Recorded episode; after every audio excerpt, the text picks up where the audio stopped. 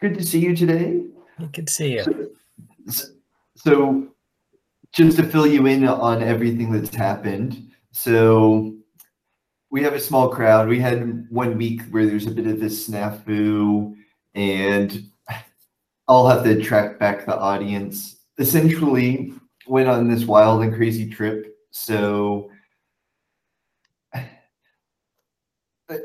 I had like plans to sort of do this, and I decided to go ahead and see the plans through. So basically, the plan was that this summer that Cannlytics was going to, you know, attend the cannabis con, uh, you know, the CannaCon conferences, and then ended out with mm. this grand finale in Las Vegas for this cannabis conference, where there's a lot of big companies attending.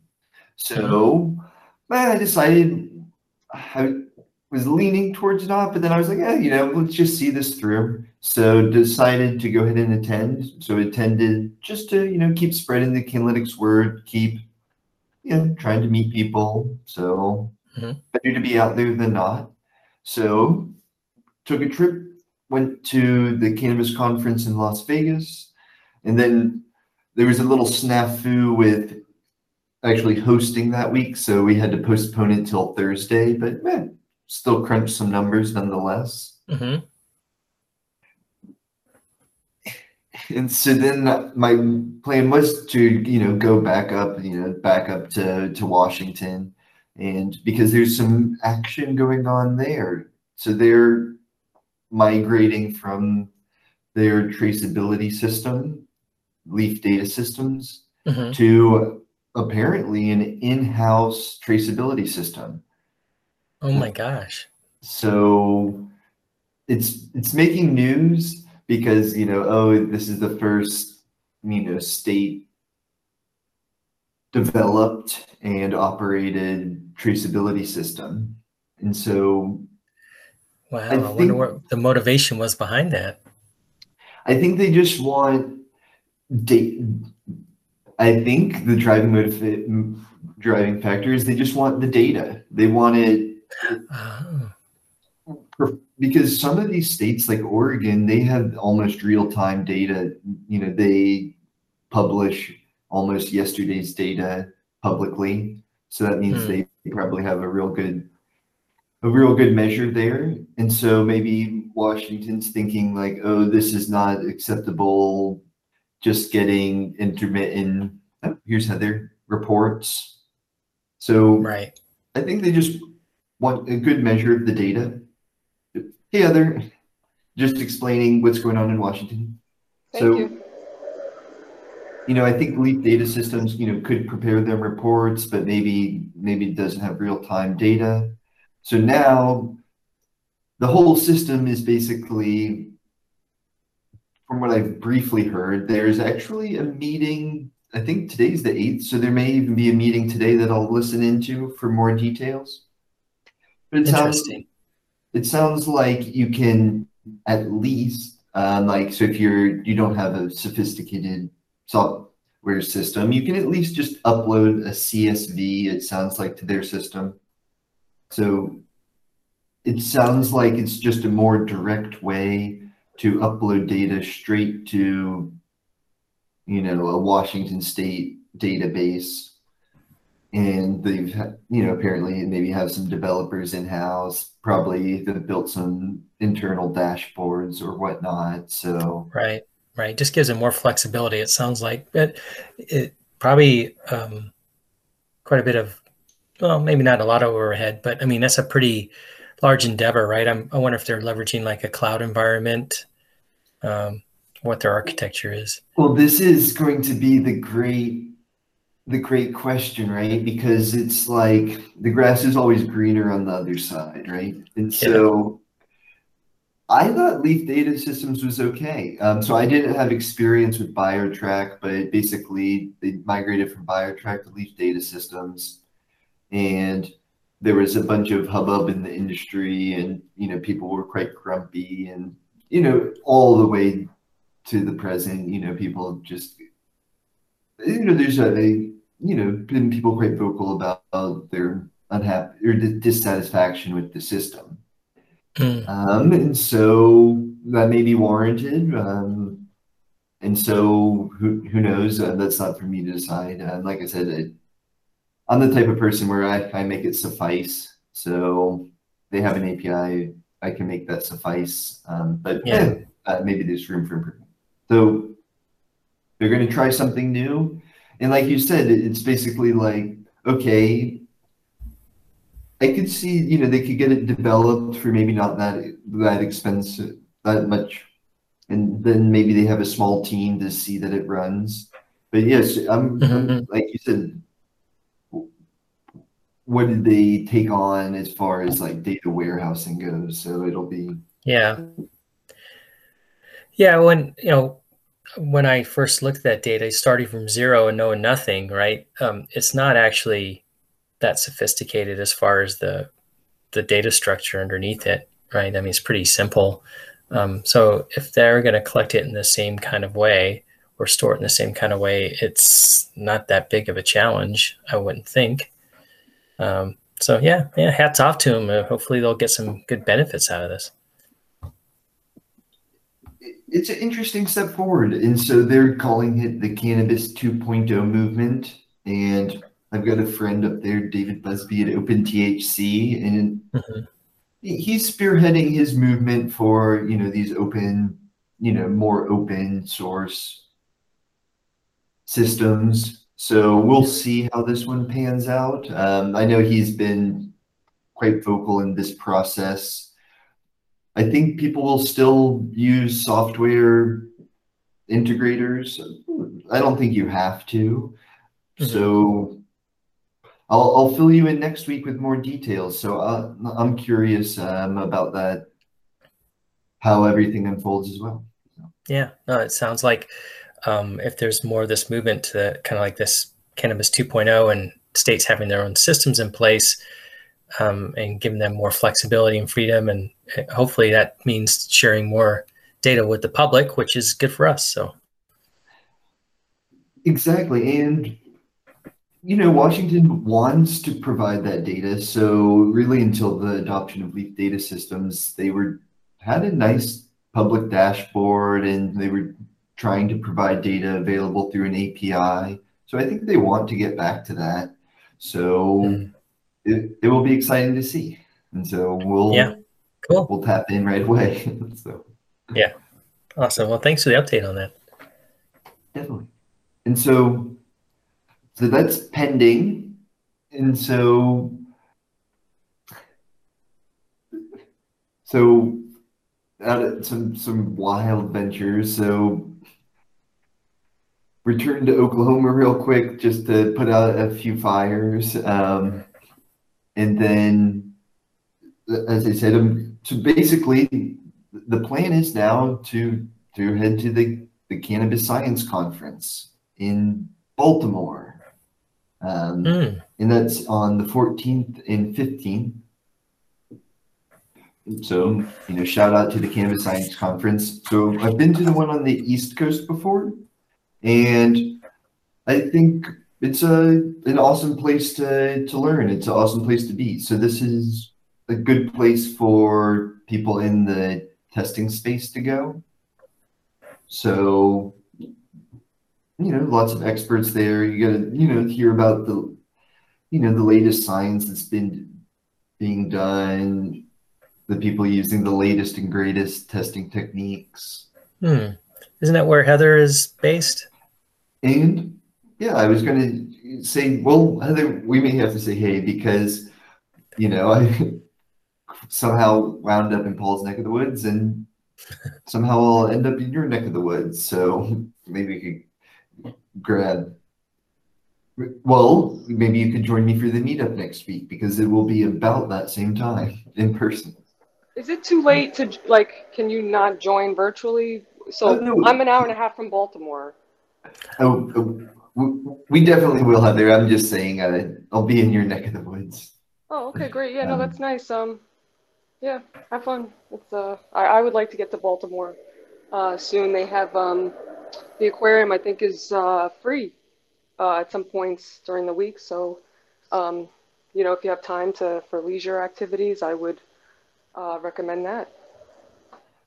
Well, trying to stay focused on work, uh, as fun as it may be, still trying to keep my nose to the grindstone. Um, uh, so focusing, but but long story short, just sort of, I thought it would be curious to visit a few handful of laboratories along the way. So I haven't had the best luck yet here. In, so basically, going through Missouri. So there are technically medical cannabis dispensaries here and medical testing laboratories here. I have not. Um, one was uh, closed when I got there yesterday, but um, like I said, a few have been shut down. Um, so maybe they they had ambitions for for opening and running, but just never got things set up. And so, hmm. you know, that's why you know Cannlytics is really here because you know it's like a shame, right? Because uh, you know someone's got these ambitions to set up a lab, but then it just you know falls through because they don't have all the know-how.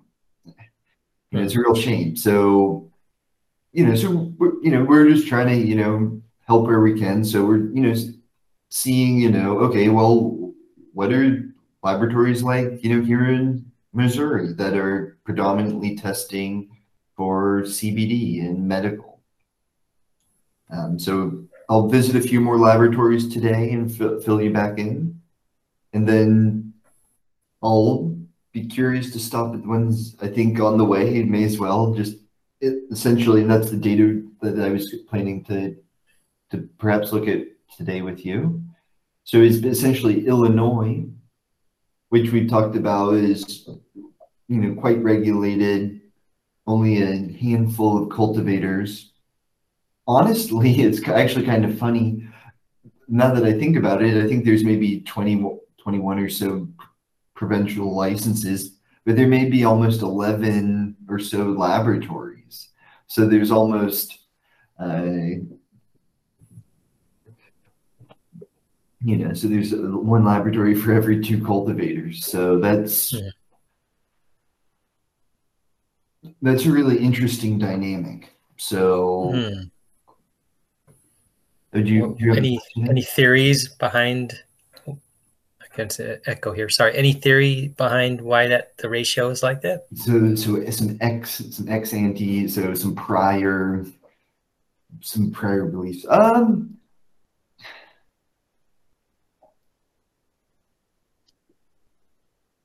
so uh, perhaps my, my, my guess is they still need to produce the you know the you know the quantity that's demanded so these you know 21 cultivators are probably producing a staggering amount so mm-hmm. that that would basically be maybe they're not all giant but i imagine it's almost like you just took you know the the top producers in say washington or oregon what have you you just took all the top producers and you just had say 20 of them in one state. Um, I know they're just issuing some craft growing licenses, so you should see some craft growers coming online. So,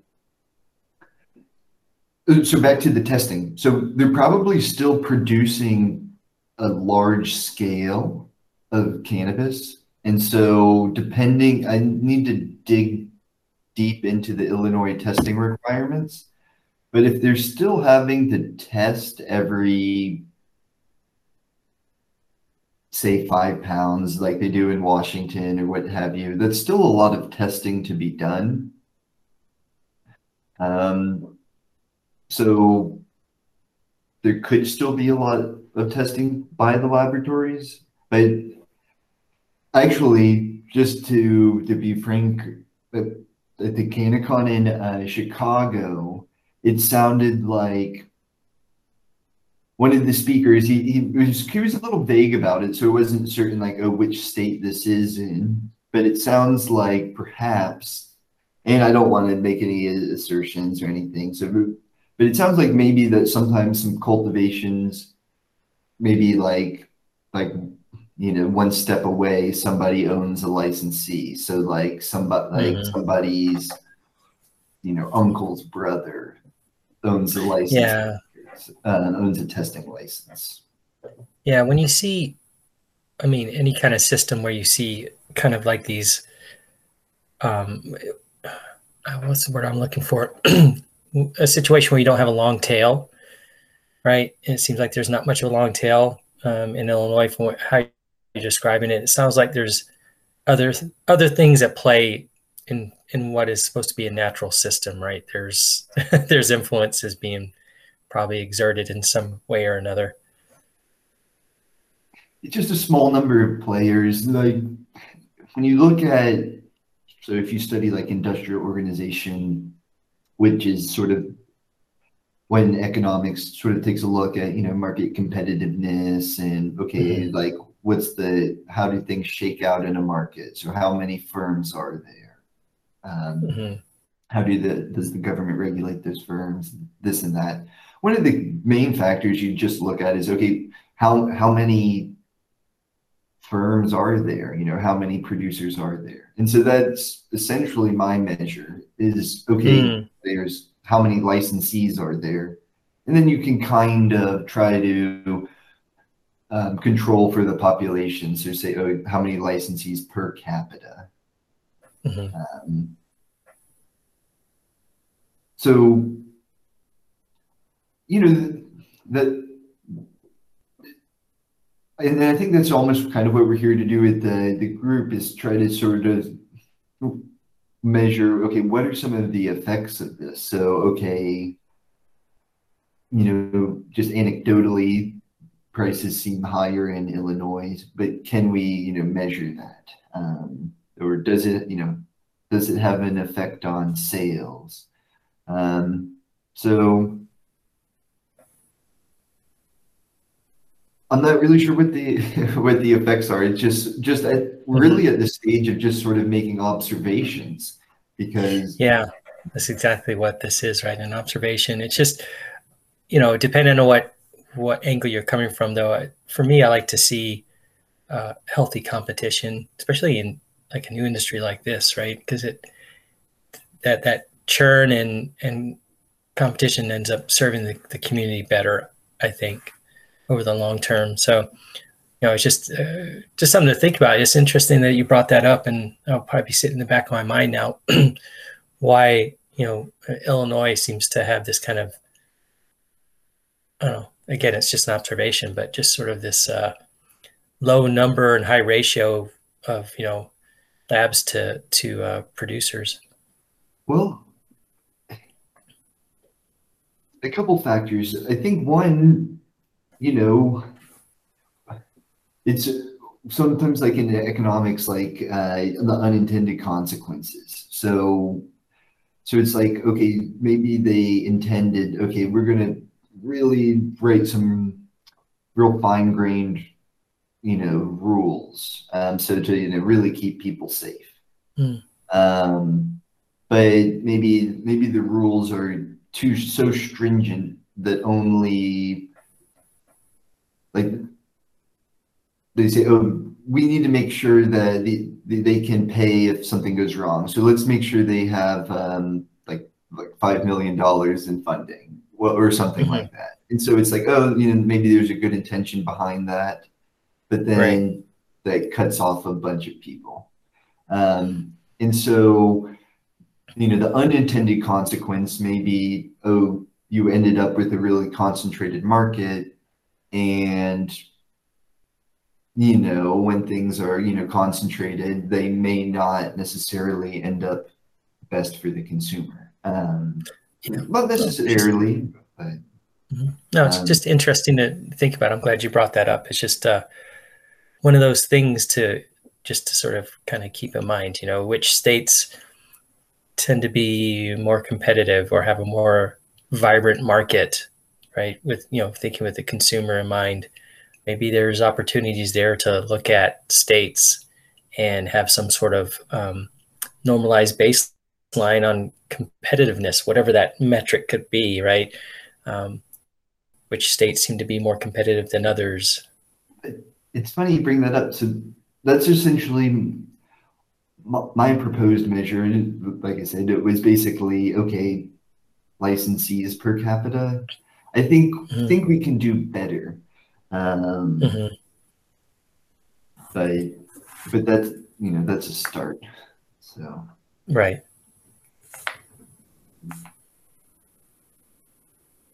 I And I I have a apologize for not being. Oh, go ahead, Heather.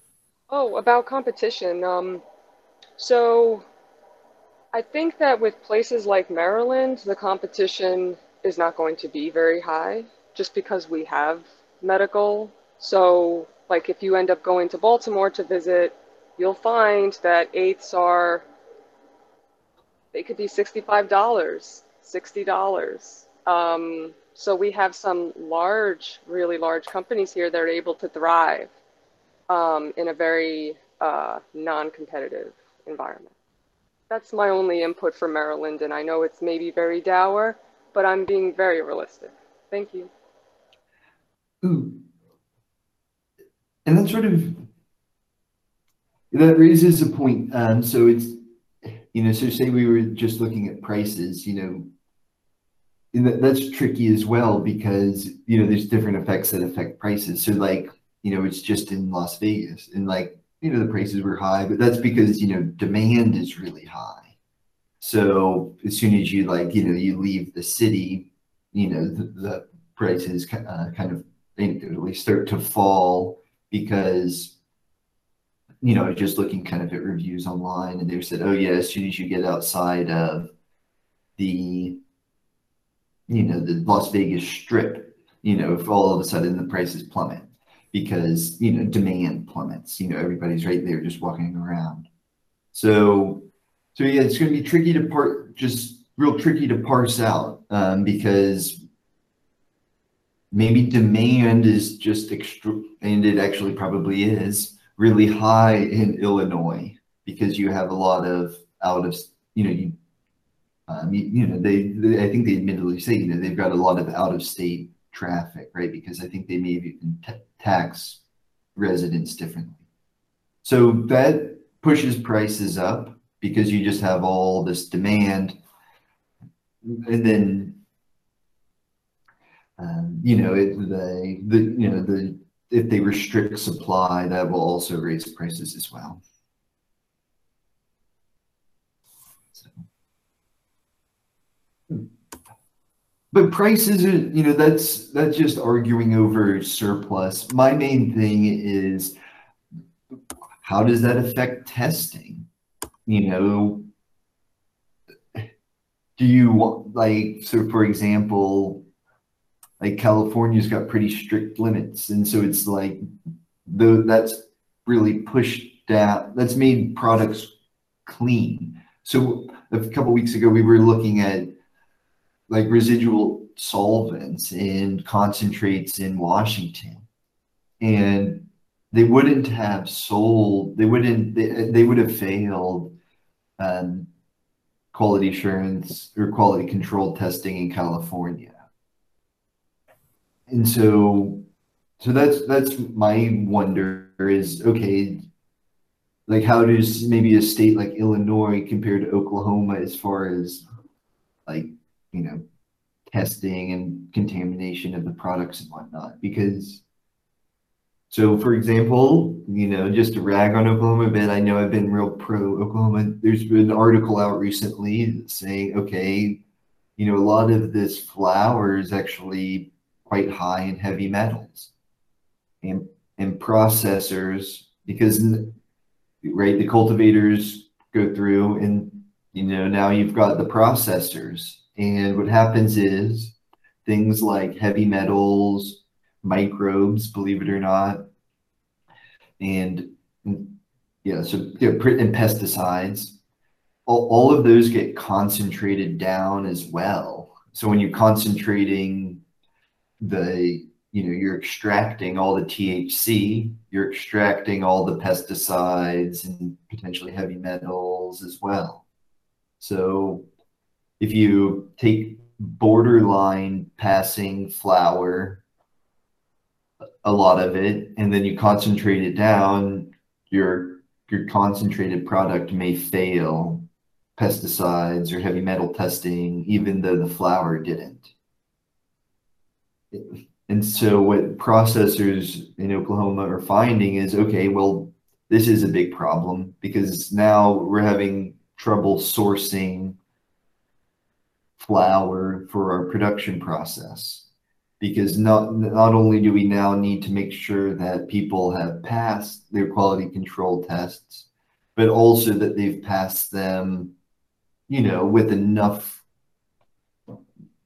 with with limits low and or i mean with even if say they had just something detected that it was detected low enough that if it's concentrated it's not going to be you know at an unex you know an unacceptably high limit yeah it's like they're looking for a buffer right In, exactly and so I, I, guess there's not really that much to do except just to just spread knowledge. Just say, okay, and that, and you know, that's where Cannlytics is trying to help. So something we'll, we're going to try to do, we would love to do is essentially, you know, try to start measuring some of, you know, if we can partner with labs that provide anonymous data to essentially try to say, you know, try to provide some, you know, distributions of some of these compounds. So that way you kind of can know what to expect. So that way, if, you know, say you did get a, a hit for just a, you know, a, a, say, say, you know, what are some of these pesticides? Um, I don't know. Um,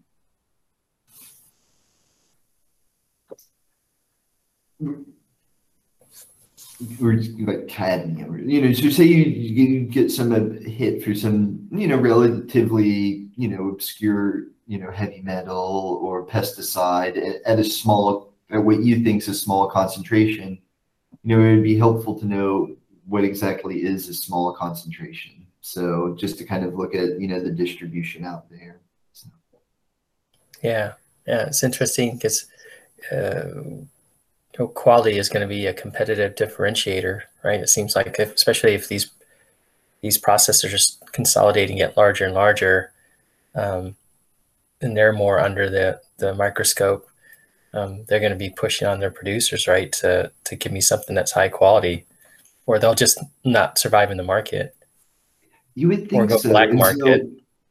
So, when I talk to dispensary owners, I I ask them like, okay, you know, it, do you care about you know pesticide testing or this or that and oftentimes it, they're just you know looking to make sure that things you know got the state mandated testing and just to you know make sure that they're uh, you know uh, you know following the traceability system and and and with the regulations but I don't think they they really promote it. And I don't actually have evidence to back this up, but anecdotally, I've heard that okay, you know, once consumers know about pesticide testing, then they you know care about it at that point. Mm.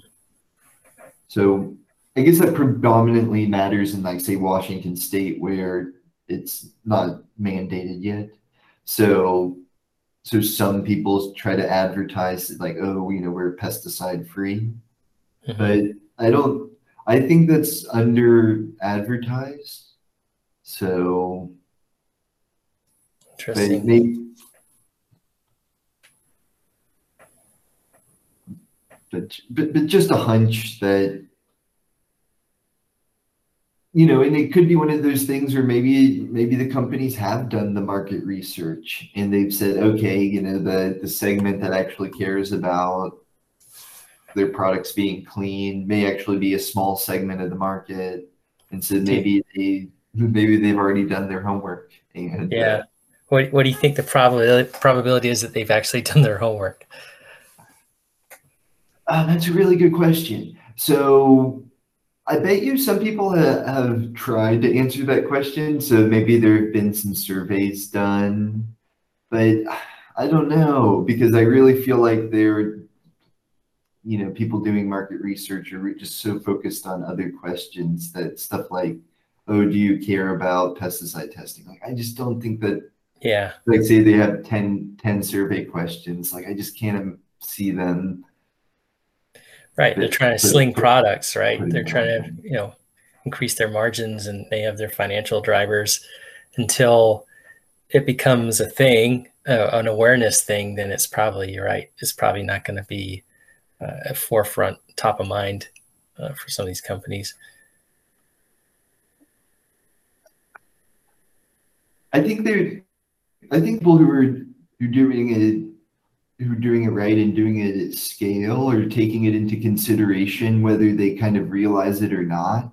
Um, so, like, so that was one thing I saw at like you know the Las Vegas conference. So like people in like California, they they were running these you know really immaculate facilities, and I talked to a lab that work there's some people that work at a lab in California and they say yes it's it's really hard for cultivators to pass the testing. And so that's actually one of the reasons why it's hard for people to come into California.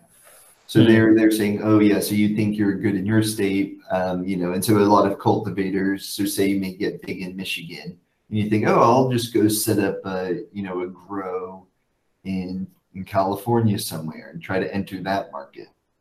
And, and apparently, it's just ridiculously hard to pass their quality control testing um, because probably you know it's California. Maybe there's you know pesticide drift from here or there, and so you know you really have to have these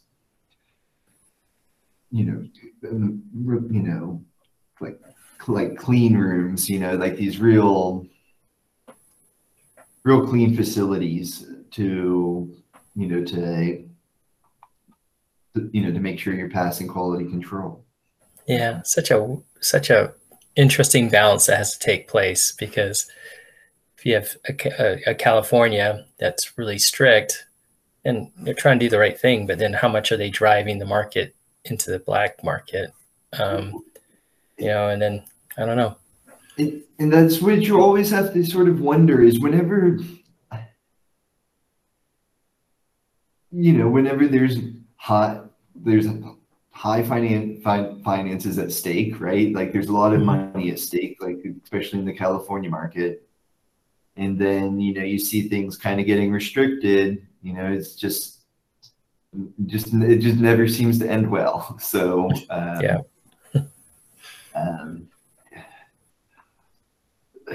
but you know it's that's just sort of the way it is it's just a, a lot of like competing interests right because Mhm. you know the the the existing producers maybe they spend all their money and they've got a nice clean room like they don't want to see you know a lot of entrants come in so you know they have their incentives and um you know i'm sure people from out of state are trying to to loosen up the regulations so that they can come in and Yeah. um it just it just kind of battering back and forth um, I- Yeah.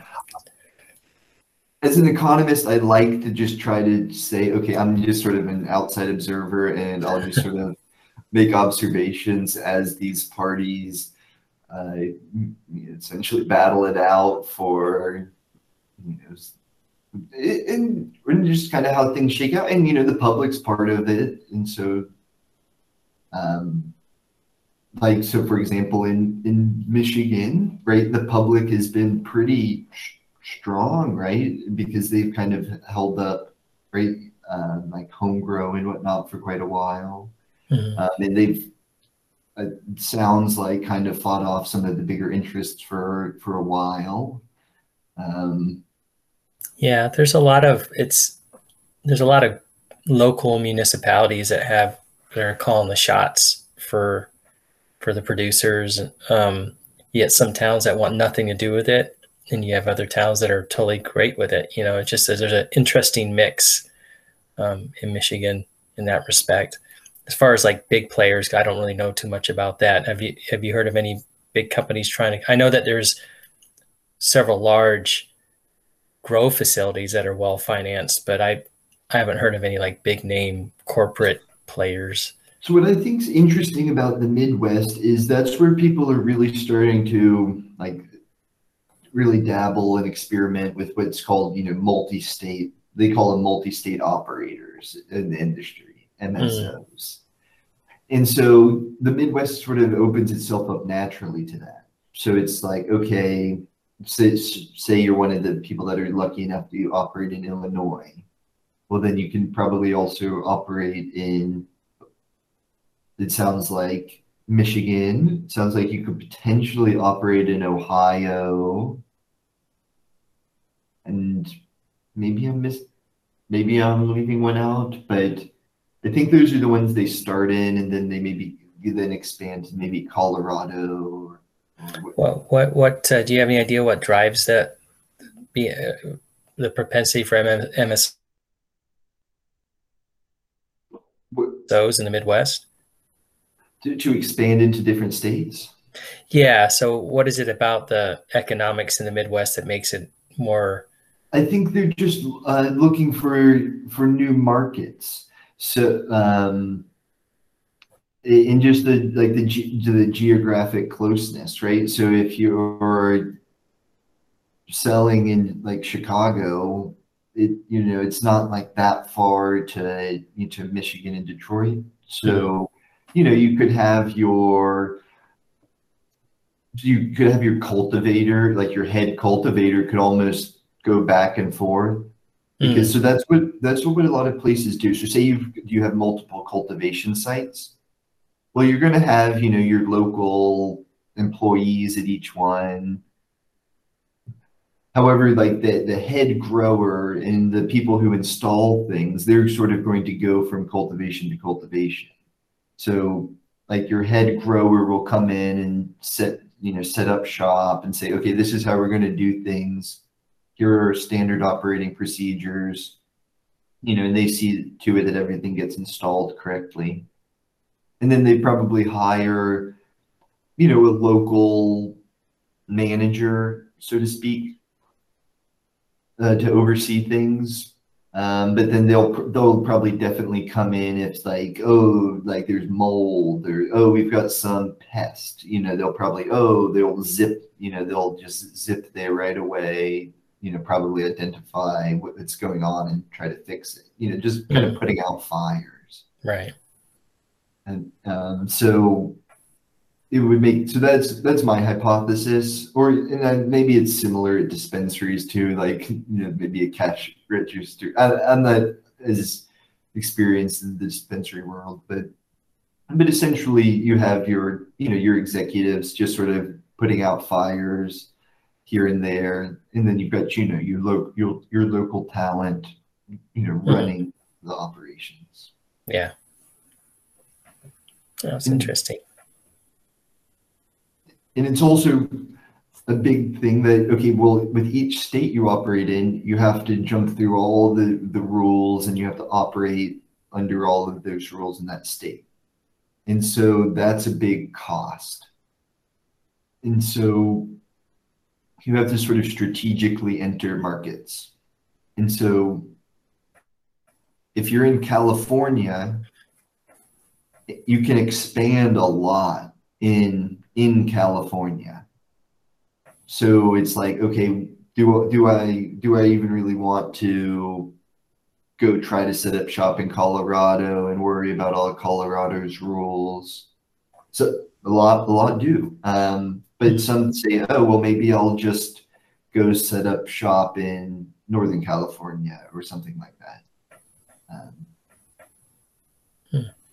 So interesting. Oh, um, I don't know if, if this is common sense. Uh, please pardon me, but um, Steep Hill Analytics is a multi-state cannabis testing lab. So when you're asking about state multi-state um, businesses.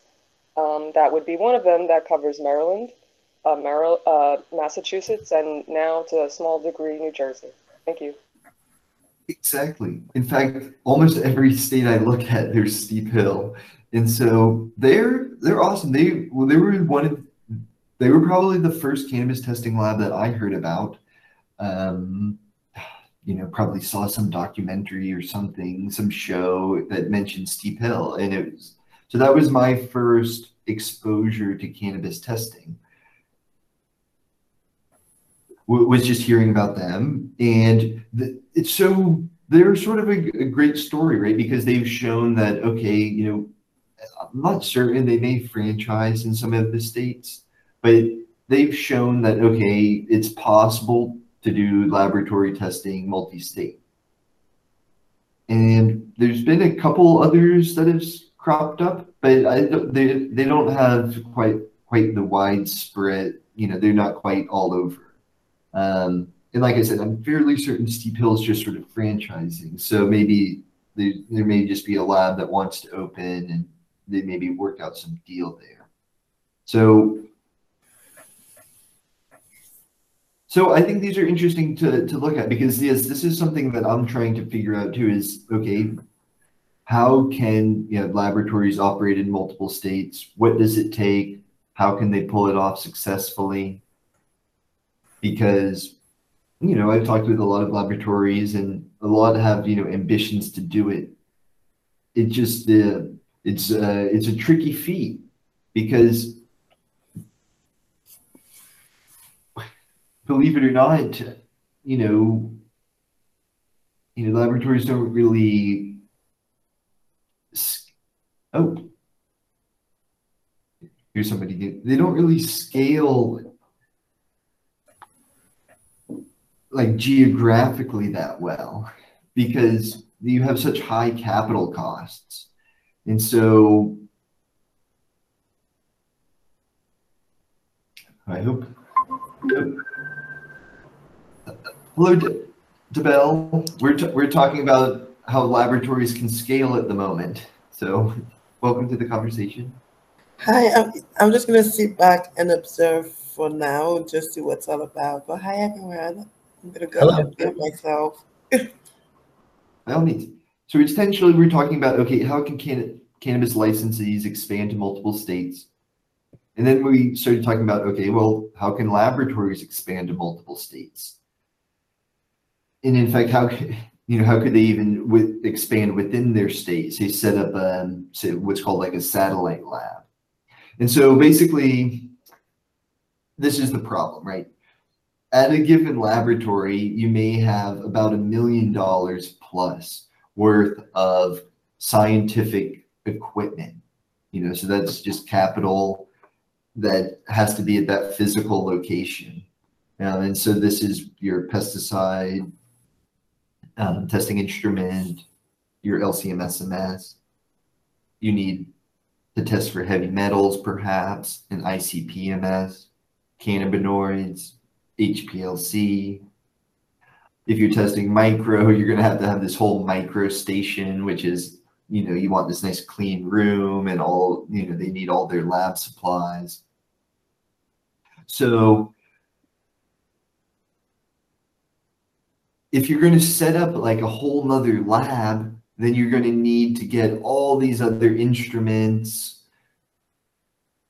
and so that's going to be a whole nother capital expense. And in fact, that's like the, the primary hurdle of opening a laboratory is okay, you know, I need one to two million dollars. And you don't actually need this by the way. Um, but a lot of people think oh you know i need one to two million dollars worth of, of funding to open a lab. And the reason i say you don't necessarily need this is i've heard people in the lab space speak and they say, hey, if you know, if you're looking to enter, just you know, do what you can do. You know, I I don't actually know how this would work out as a business model, but this is what some people argue is just, you know, just start out with a micro lab. So that may cost, you know, ten to fifteen thousand dollars. I personally, coming from an economics point of view, I'm not certain that would work out economically um, to to provide just micro testing. Yeah, because if I want to get my test, I don't want to have to shop around and get different parts of the test accomplished in different places, right? That's a real sap in my productivity and getting things out the door. Exactly. And so maybe you could work up some odd contracts, or perhaps you may even have to start not in the cannabis space. So say, oh, I'm just going to do micro testing and try to find like some food company or some, um, you know, just sort of do some odd micro tasks. So that's Hmm. that's a route. Like I said, I'm I'm not the, the biggest proponent of that route. The most successful way that I saw it was done, and like I said, you have to be early in the game. So there's um, Jeff Dowdy at Capital Labs, and I probably told this story, but I'll tell it again real quick. But there's Jeff Dowdy at Capital Analysis in Olympia, Washington. And early on, he was on, I think he was a cultivator perhaps, and he just bought an HPLC to, you know, test the cannabinoids of his own products. And then, you know, and then, you know, he started talking and, you know, other cultivators wanted him to test their products. And so, you know, he essentially turned into a laboratory, just starting with an HPLC testing cannabinoids. And then, hmm. essentially, so this is, if you were starting in a brand new state, this may be doable. So this would be like the, the rags to riches stories. You get the HPLC, you scrounge up enough to get an HPLC, which is not cheap. Like that's the price of a, a nice car. So that's going to be 35, 40, $40,000 for an old, old HPLC that, you know, comes from some, you know, it's a hand-me-down from from some school and it's probably got a bunch of creaks and cracks and it's like not going to be operating uh I, it's going to be wonky for sure um well, well not for sure but i'm sure you can get it dialed in but you know there's going to be like there'll probably be little pieces that may break or you you may have to do some repairs here and there so but that's the laboratory space. And so then you he worked up, you know, got like a GC, so you can start testing residual solvents and terpenes. And then, you know, then you set up your micro station. And then you in Washington State, you can almost do everything at that point. And then you can save up enough money to get the LCMS MS, which is like 300 plus thousand and all the other fancy equipment for doing heavy metals.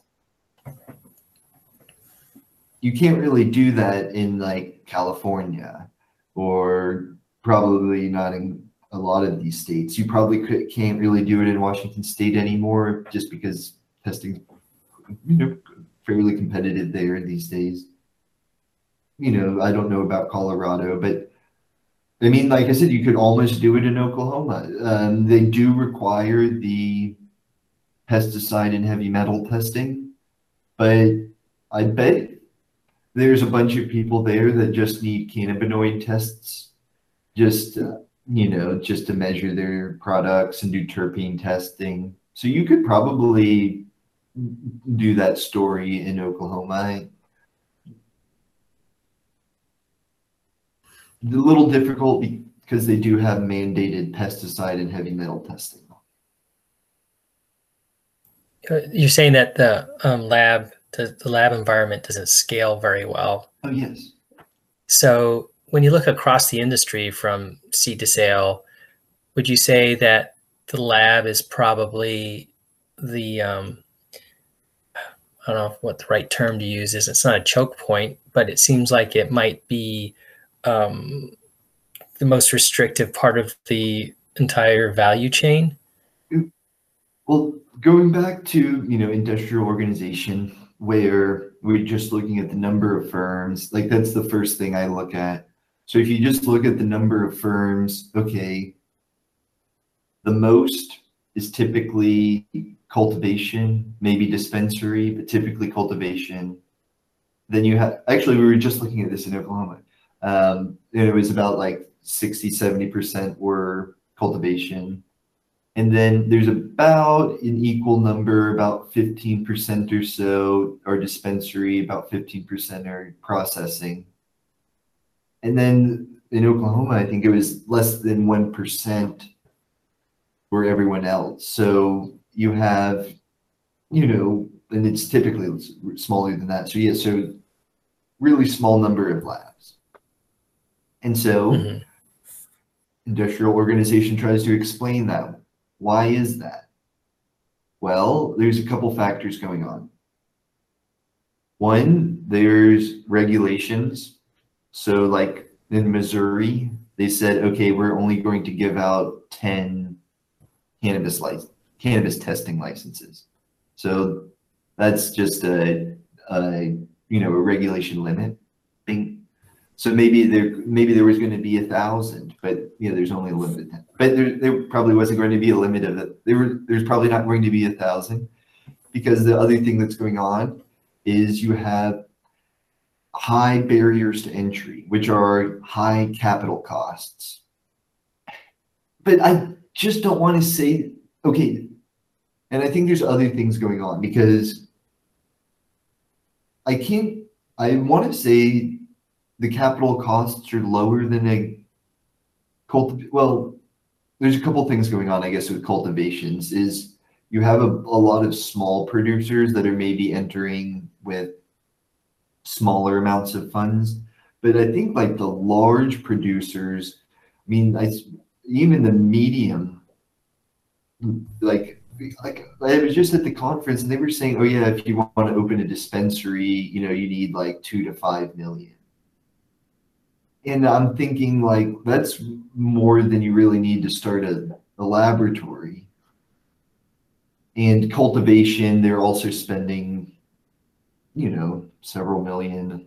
Like I said, you yeah. can start for cheaper, but there are people doing that. So I want to say it's it may not even be the high capital costs.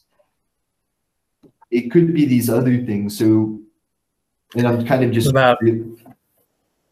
Sorry to interrupt your train of thought, but you just made me think of something. I mean, uh, human capital, right? I mean, the specialized technical expertise that you have to have to run a lab is different than uh, you know the cultivators obviously have to know what they're doing, but there's a different I think depth of knowledge that probably has to be there for the lab. And I think I'm going to have to hit the industrial org book after this because I think you're right. Because essentially that's what it comes down to. And that's what I was saying. Like, okay, so say you did set up a satellite lab. Well, it will say you set up a, lab in a way across the country. Well, now you're going to have to get the local, you know, the local talent, which in this case is a handful of chemists and a handful of microbiologists and a quality assurance manager and a scientific mm-hmm. director. And those are all like really from really from the entry level all the way up are fairly skilled positions. I mean, comparing like an analyst, you know, not to be mean to anyone, uh, but you know, comparing an analyst to like um, just someone doing, you know, like say trimming at a cultivation or someone just doing sales at a dispensary.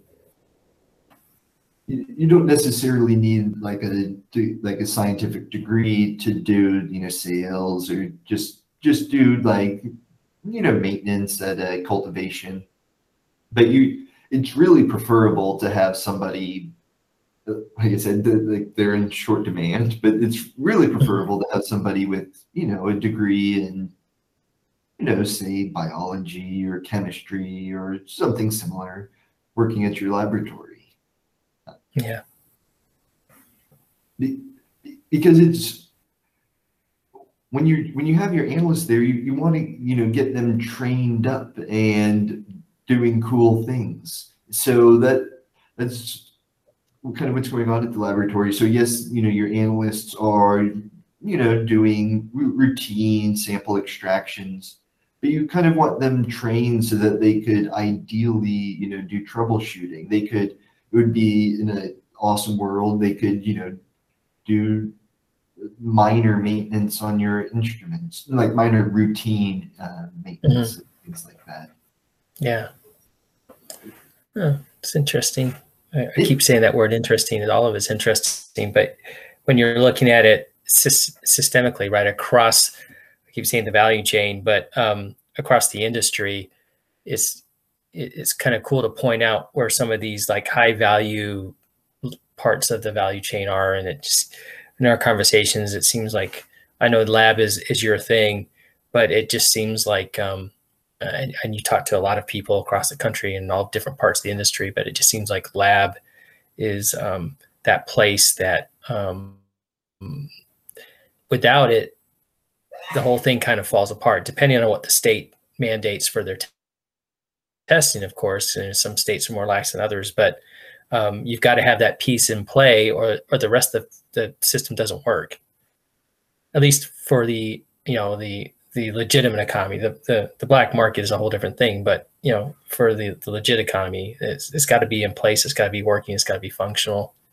Well, exactly, because it's you know it's just a just another measure, right? You got to be measuring the, the the cannabinoids and like what's actually in the products, just like the labels, and then you know the quality control is an important aspect, right? We're trying to we're trying to have a like a, a well functioning industry here. You know, we're trying to show you like yeah, like the, the cannabis industry, like you know, we're doing it we're doing it right here. Um, so, yeah. so you're right. It's a big it's a big part, and people are a big part. So it just it comes down to people and just yeah, in kind of bringing the community together, right? So as you know, the cannabis industry comes more into the mainstream, right? There's going to be more scientists and more chemists and more microbiologists who are willing to say, yeah, I'll be part of the industry. Yeah, I'll do that type of testing. So I I could see there being a lot more talent available in the future. And I think it's just sort of yeah, just sort of bringing people into the space, you know, showing them what it's about. You know, it's it's just it's just testing like any other product, and in, and it provides a lot of value, especially to do it right. You know, to to do testing right provides a lot of value. So, you know, we, we need everyone we can get. So come come on, scientific community, like let's join together on this one and and do a great job. Yeah. So that's my spiel, but that's what analytics is about. so good, good yeah. conversation. So we did quite break out the data today, but that's okay because the data can can wait till next week. And it's always awesome to have good conversations. That's what that's what we're here for. So so anyways, I think maybe go ahead and concluded a, a couple minutes early today, unless anyone's got more thoughts on the table for today. Or? No, just thanks for the good conversation and the education as always. Oh yes, definitely, Paul. Thank, thanks for coming, and and Debel, we'll have to, to hear from you and, and your interests, your background, and how. Well, actually, Debel, if you uh, not to put you on the spot, but you wouldn't mind sharing real quick, just like like what your background maybe like so just like what angle are you coming at the group from? Um at this point okay just a bit about myself. I am a data scientist now and um i pretty much i mean i'm in, i'm intrigued about cannabis and i never thought of like combining the two of them. So I was looking up tech groups and meetups and I saw it and I'm like, oh my goodness, that's interesting. So at this point, I'm coming from an educational part of like point of view. I do not know a lot about analytics. And so it's just a very interesting topic for me. So I'm just like, pretty much let us see what's about and like see how I feel like, yeah. I can't necessarily have an opinion. I'm just like learning at this moment. so that's why I was very quiet during the conversation because I was like, oh yeah, what's going on? you're in you're in the right place. So that's where we're all here. I'm learning just like everyone else, just just here observing like everyone else. And so yeah, you're in the right place and cut the harks on what we were just talking about. So we're just trying to yeah bring more people into the space yeah, just show you know show them what it's about, show them some of the science, and yeah, just yeah, have fun while we're doing it because and we're just trying to help it today. So, anywho, And yeah, it doesn't sound like it's fun. Like it's like just a great conversation. And I'm sorry I was late. I literally, Oh. yeah, I tried to join and then my internet connection went off. And whenever I came back on, I completely forgot until it was that late. I'm like, okay, just join, but I'll be early next week, like right on time. You're always welcome to, to join, to bend and to bow, and, and I'll try to get the, the recording up, just if you, if you want to re- revisit. I absolutely would actually, just so I get a more of a strong idea of what what's going on. Yeah, I absolutely would. But thank y'all for being so welcoming. Yes. Yes. So thank you all. So thank you all for coming, and I will go ahead and wrap it up now. So Okay. Have a good week, everybody. until next week, yeah, have an awesome week, and yeah, share any interesting cannabis data that you may find. Always interested. Okay. But until next Thanks a lot, Keegan. bye now. Bye, guys.